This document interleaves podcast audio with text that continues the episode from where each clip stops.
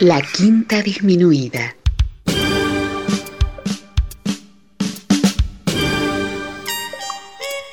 Jazz desde la ciudad más cercana al cielo.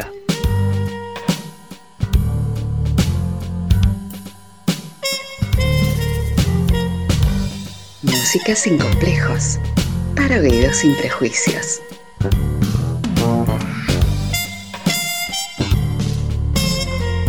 Una producción de Nicolás Peña.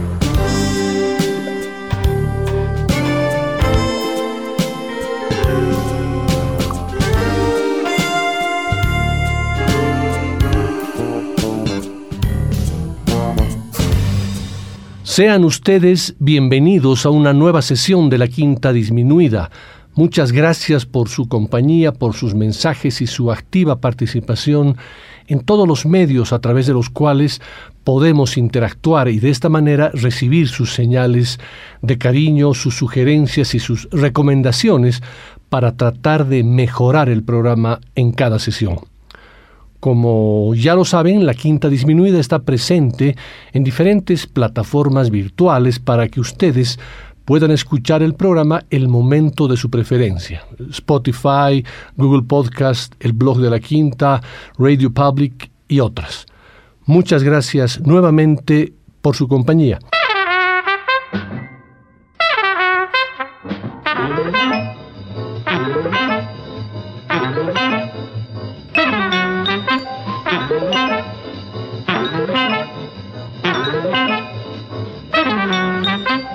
Programa de hoy tiene características muy especiales, ya que de alguna manera es el resultado de un vínculo que se construyó gracias a este programa de jazz. Les cuento resumidamente cómo fue esta historia.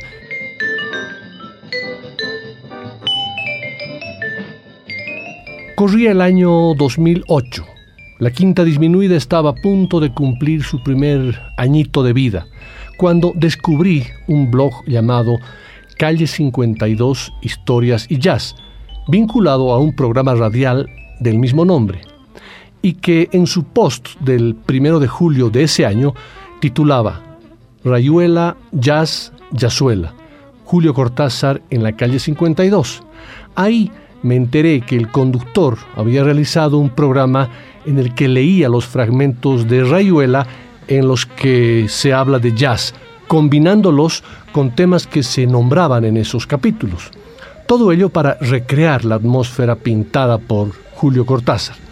Grande fue mi sorpresa, ya que unos meses antes, específicamente un 29 de mayo de ese mismo año, yo había hecho lo mismo en un programa bautizado como Cortázar y el Jazz en Rayuela. Inmediatamente escribí un comentario en el blog en el blog que les he mencionado, eh, comentándoles esa coincidencia. Y unos días después recibí el siguiente mensaje en el mismo blog. Nicolás, pásame algo de tu material para conocerlo. Te mando un fuerte abrazo a vos y a todos los hermanos bolivianos. El mensaje de respuesta era de Miguel García Urbani, responsable, director y conductor tanto del blog como del programa de radio. Inmediatamente me puse manos a la obra y le envié algunos fragmentos de programas de la Quinta Disminuida. Y grande fue mi sorpresa cuando en un programa posterior Miguel comentaba esto en su programa de radio. Dentro de un ratito les voy a dar algunas noticias. Esta semana nos ha llegado eh, un mail desde La Paz, Bolivia, eh, nuestro amigo Nicolás, si no recuerdo mal, ya vamos a dar sus datos y sus señas.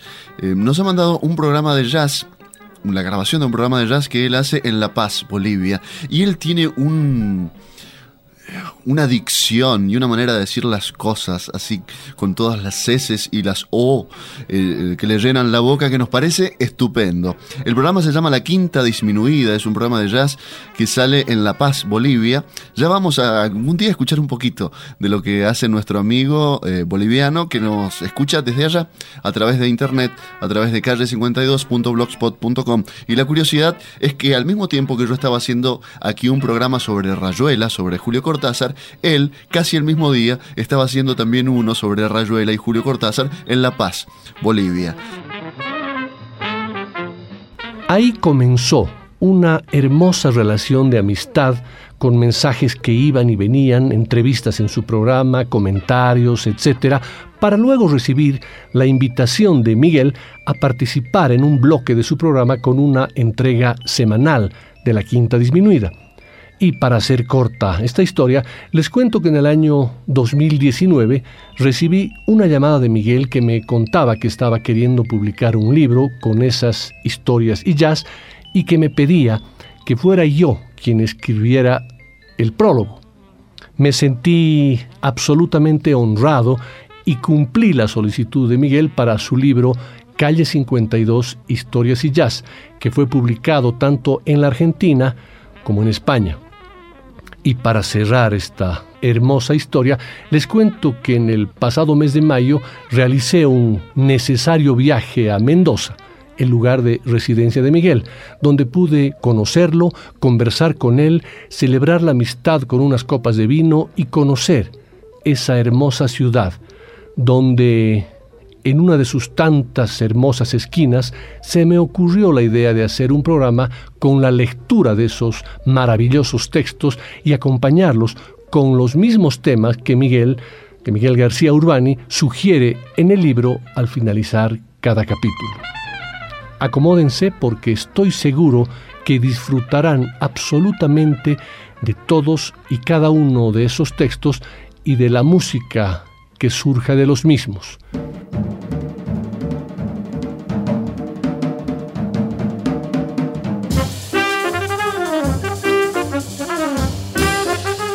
Historias y jazz. Todo es narración.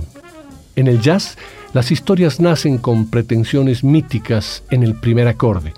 Los instrumentos se organizan para contarnos una historia, graves para las caminatas expectantes, agudos en los espejos que reflejan el horror del final, un acorde, un desacuerdo, una mala noticia. Contar historias es una manera de mantener viva la verdad de la memoria y, fundamentalmente, de dar vuelo y dignificar nuestras mejores mentiras. Un estándar del jazz es una historia que se cuenta y se repite infinitamente, cada vez que esa historia es contada, se le agregan elementos, tensiones dramáticas, colores que antes no se habían mencionado. Las muecas fundamentales del relato se agrandan o empequeñecen según le convenga al narrador. Aparecen personajes fugaces, notas que antes no estaban, hay ideas ahora que nadie había contado. Y esa historia nunca es la misma. Así siempre salga de la boca del mismo hombre, cada versión, cada toma, es siempre diferente. Gabriel García Márquez anotó, lo que más me importa en este mundo es el proceso de la creación. ¿Qué clase de misterio es lo que hace que el simple deseo de contar historias se convierta en una pasión, que un ser humano sea capaz de morir por ella, morir de hambre, frío o lo que sea, con tal de hacer una cosa que no se puede ver ni tocar y que, al fin y al cabo, si bien se mira, no sirve para nada? Nacemos para contar historias y lo hacemos de todos los modos posibles. Sobre un lienzo, con los movimientos de nuestro cuerpo, con la voz, con las manos, con los ojos, con nuestros pulmones contamos historias. La trompeta de Chet Baker es un instrumento para la narración. Se oculta detrás de los talones desnudos del bajo que resuenan como en la huida y aparece de pronto para darnos su versión de los hechos. La vida sucede y Chet Baker se encarga de relatarnos lo que nadie ve. Chet Baker a veces se oculta detrás de los otros sonidos y su silencio también es narración. Esa espera con el viento entre los labios es otro modo de contar una historia.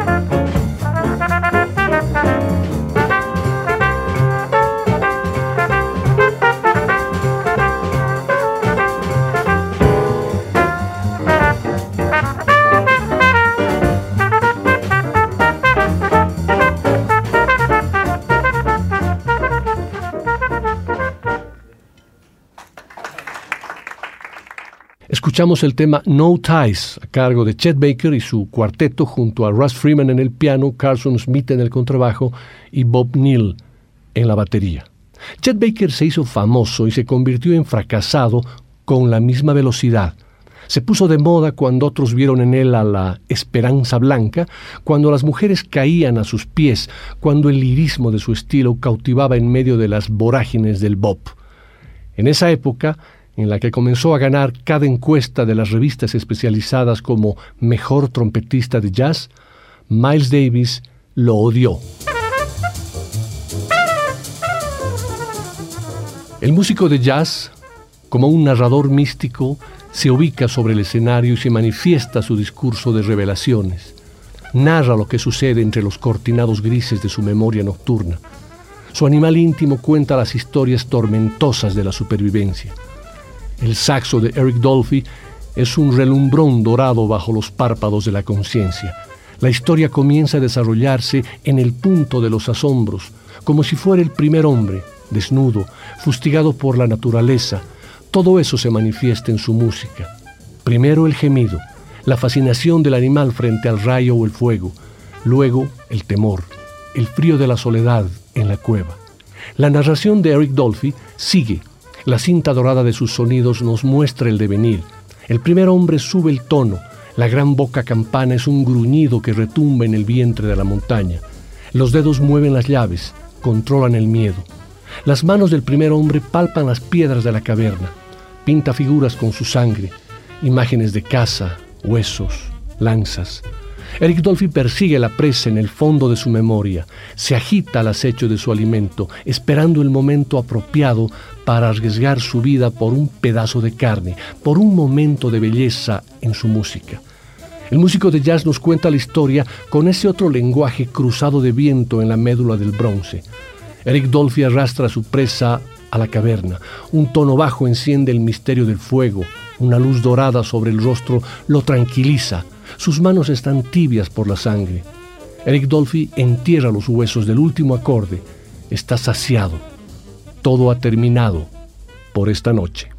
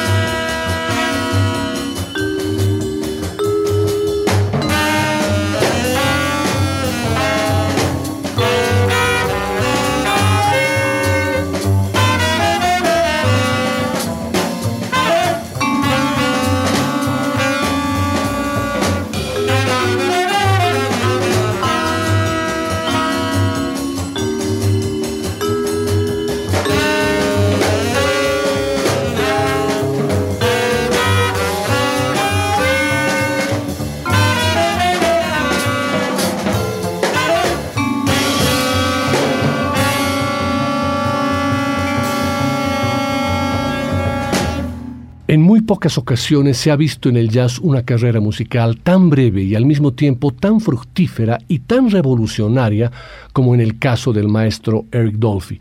Flautista, saxofonista y virtuoso del clarinete bajo, murió en Berlín al final de una gira, cuando el coma diabético lo mató a los 36 años. Estaba actuando con uno de los grupos más importantes de la historia del jazz, el sexteto que el contrabajista Charles Mingus formó en 1964.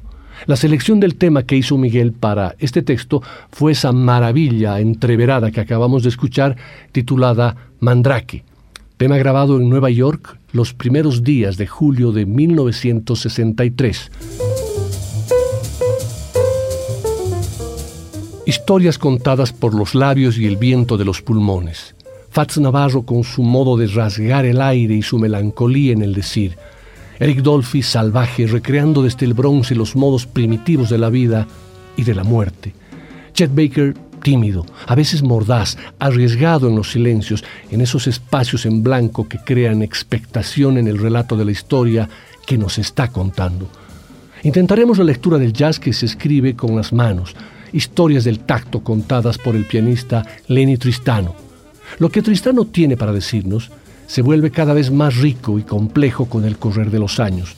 Sus viejos discos son extraños evangelios que todos intentamos descifrar. Detrás del sonido de las malas grabaciones están sus manos sobre el teclado metidas en lo hondo de una historia. Los personajes del relato crecen como halos, humo de madera, piel y cuerdas que representan su papel. Tristano se deja ir en una narración que puede más que el lenguaje musical. Se trata de fascinaciones y calamidades, de manos que se buscan en la oscuridad para sentir el frío o las caricias. Lenny Tristano nos cuenta una breve historia, sencilla como una anécdota pasajera referida con maestría. Las manos de Tristano entran en contacto con las teclas del piano y la narración se enciende sus mecanismos azules. El arte de Tristano siempre estuvo por llegar, Seguro hubo indicios en el inicio de la historia que auguraban su nacimiento. El poeta peruano César Vallejo predijo el sonido de Lenny Tristano en un poema de su libro Trilce. Este piano viaja para adentro, viaja a saltos alegres. Luego medita en cerrado reposo clavado con diez horizontes. Adelanta, arrástrase bajo túneles, más allá, bajo túneles de dolor bajo vértebras que fugan naturalmente. Otras veces van sus trompas lentas, ácidas, amarillas de vivir, van de eclipse y se expulgan pesadillas insectiles, ya muertas para el trueno, heraldo de los génesis. Piano oscuro, ¿a quién atisbas con tu sordera que me oye, con tu madurez que me asorda? Oh, pulso misterioso.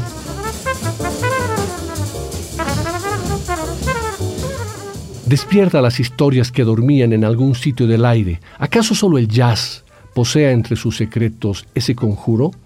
El piano de Lenny Tristano es el resuello de un dios olvidado que se mete entre las verdades del arte, maneja el tiempo a su antojo y deja caer sus puñados de cristal negro como una lluvia para que nosotros interpretemos sus señales.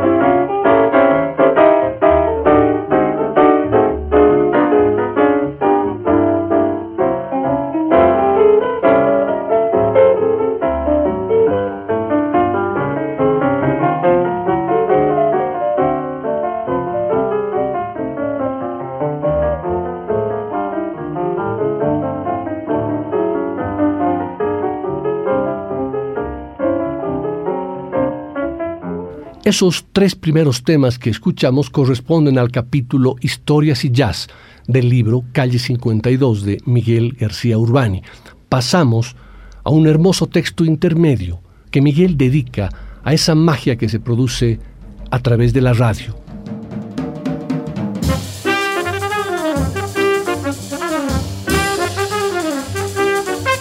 La radio es una columna del aire, una superficie sin dirección donde quedan pintados por una noche los rastros de la imaginación del que habla en un pequeño estudio, frente a un micrófono más o menos moderno y un par de auriculares sobre las orejas.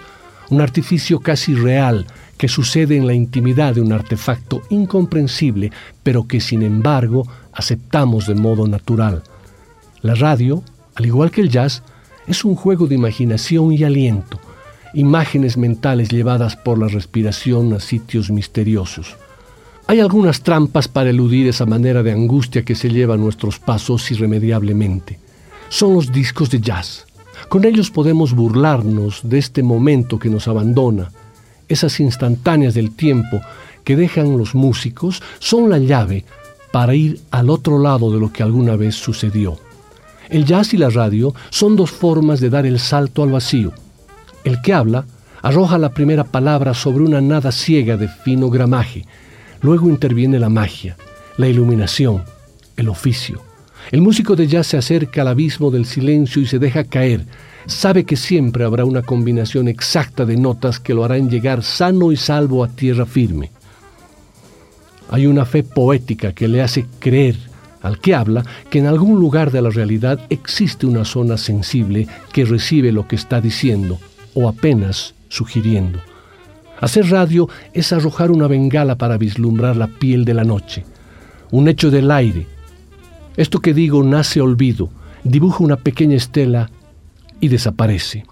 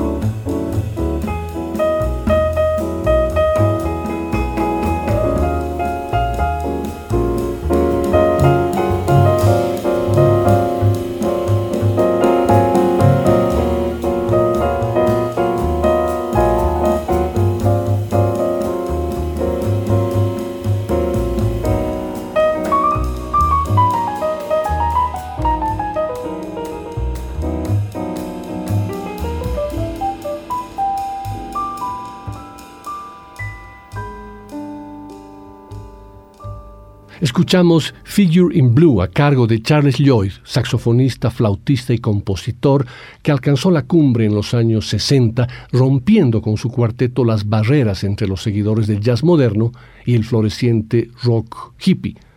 Continuamos con el capítulo Los tres tristes tigres del libro Calle 52 de Miguel García Urbani.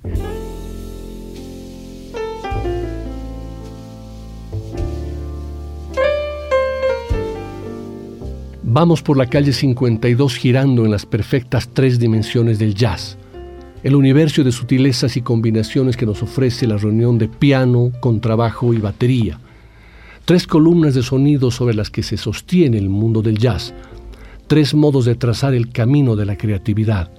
El trío de jazz, una mezcla de pasión, riesgo y razón. Puede que usted sea un músico de jazz, pero es mucho más probable que, como yo, tan solo sea simplemente un oyente de jazz. Es probable que no vaya sediento en busca del género como el músico o como el oyente erudito lo hacen, sino que sencillamente, de vez en cuando, se deje acariciar por el jazz.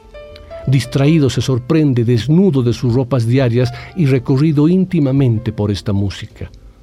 En cualquier caso, se trate ya de puntuales y cumplidores amantes o de casuales y furtivos seres amados por el jazz, se habrá preguntado, ante la sorpresa del primer encuentro, ¿qué cosa es un trío de jazz? No se apresure, la respuesta no es tan sencilla. El Quijote tampoco es hilo, tinta y papel. El trío de jazz, tres elementos que son el todo y la unidad, los lados de un triángulo, la letra, la palabra, el poema, los sonidos, los silencios, el tacto, vida, muerte y resurrección.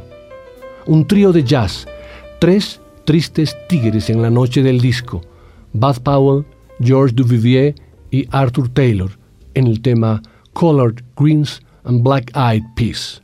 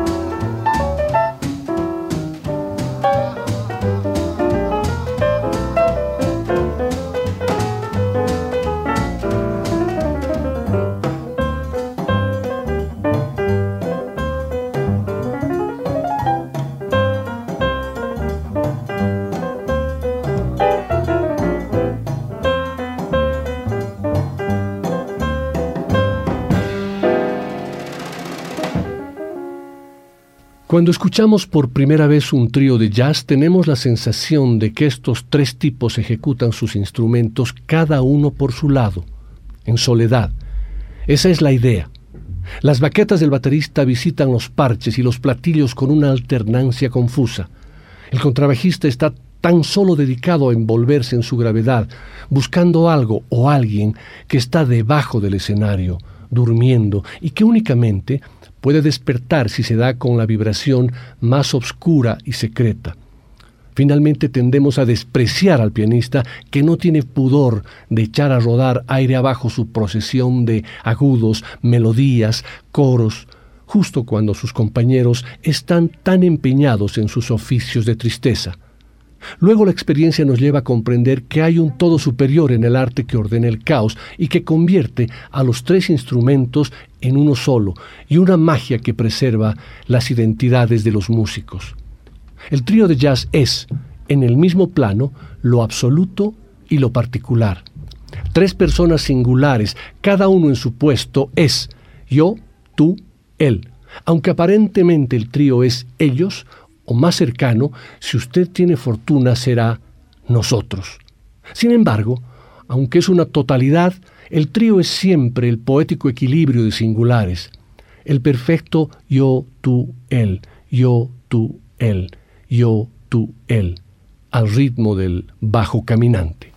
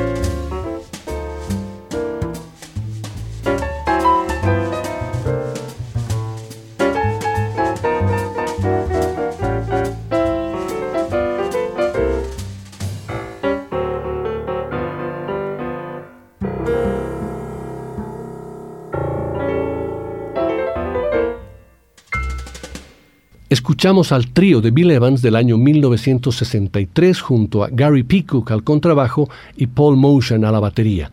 El tema, La pequeña Lulu.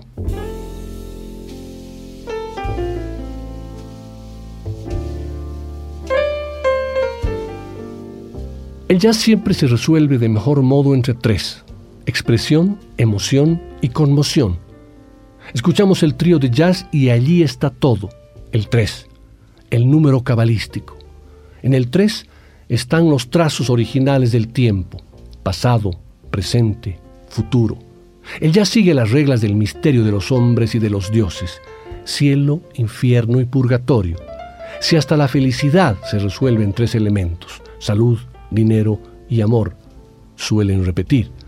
Al respecto, una noche de 1998, mi amigo Alan Lomax me escribió, He comprobado que en el jazz, como en la vida, los dúos no son una buena fórmula. La cosa termina siempre por convertirse en un diálogo de egoísmos. Lo que vos tienes para decirme y lo que yo no quiero escuchar. El péndulo va y viene monótono entre un universo y otro sin permitirse el placer de detenerse en escalas intermedias. Esta noche, después de escuchar un concierto del trío de Brad Meldau, he comprendido que la sustancia está en los triálogos, porque siempre hay dos esperando tus silencios o tus palabras, y vos siempre estás expectante por lo que alguien dirá, pero afortunadamente esa no es la única voz. Así, el juego siempre recomienza. En el jazz y en el amor, las combinaciones más interesantes siempre son aquellas que alcanzan el dulcísimo impar, aunque, mi buen amigo, los placeres se pueden combinar y potenciar el trío de Brad Meldau sonando de fondo para una sesión de amor entre tres, de ser posible yo y ellas.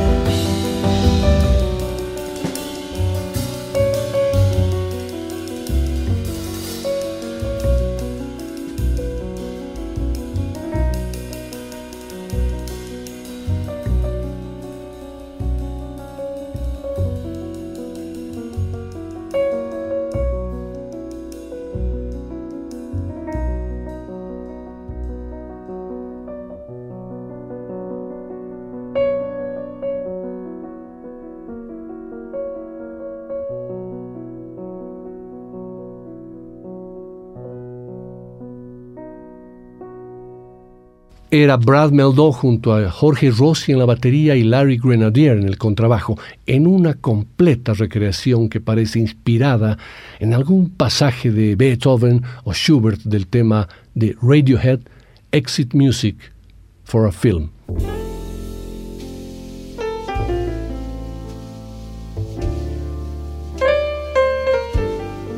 El trío de jazz es lo primitivo y lo sofisticado, lo que está por llegar y lo que fue el tridente del diablo. Tres un número conveniente de palabras para una despedida. Las tres dimensiones del universo completan el instante del placer. El tres da los matices, la media voz, el susurro. El tres se ubica en algún punto entre el nacimiento y la muerte.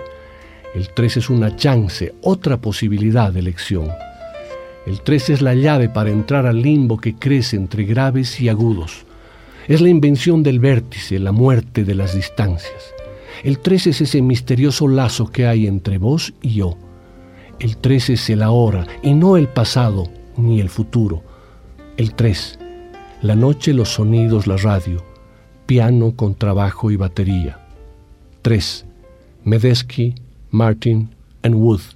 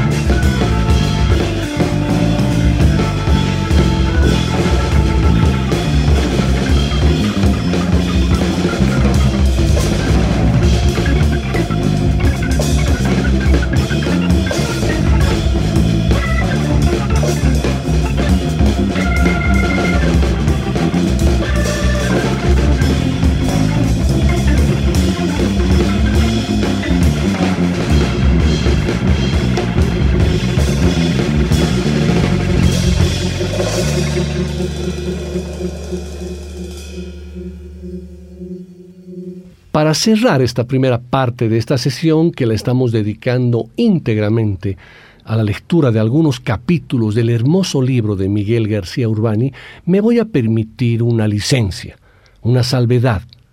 Voy a proponer un tema fuera del playlist que se presenta en el libro y no voy a leer un texto del mismo. Voy a hacerlo a manera de regalo a Miguel y por supuesto a ustedes. Voy a improvisar.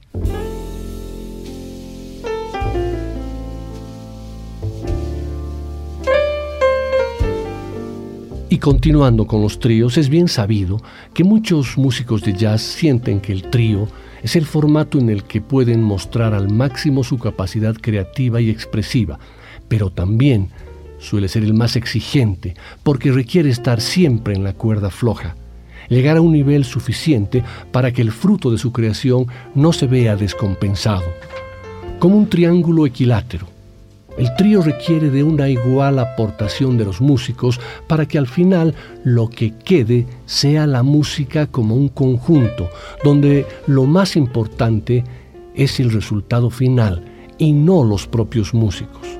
Dominar el arte del trío y conseguir que cuaje no es nada sencillo. Requiere perderle miedo al vértigo del abismo y dejar volar la sabiduría musical Existen referencias de tríos que han fracasado porque, aún compuestos por eminentes músicos, aquello no funcionaba y no irradiaba una verdadera implicación de los músicos en el producto final, donde el perfecto equilibrio armónico y rítmico es fundamental. Ese equilibrio lo podemos escuchar en el trío del pianista italiano Giovanni Guidi, interpretando una composición de Leo Ferré, un cantautor, pianista y poeta monegasco nacido francés. Dicen que es el cantautor más prolífico de la lengua francesa.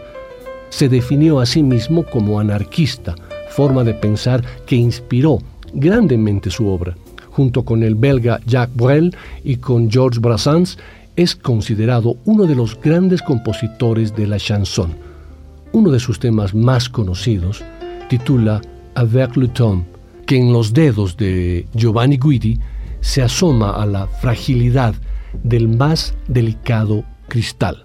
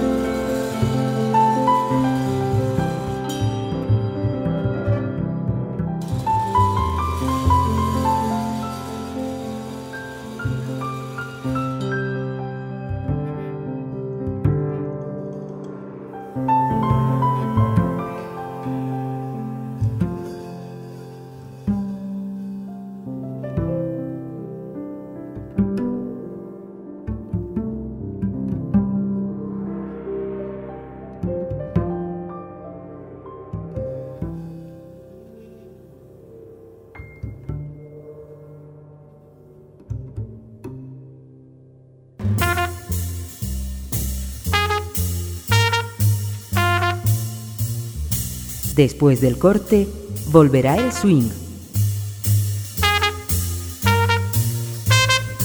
De la quinta disminuida.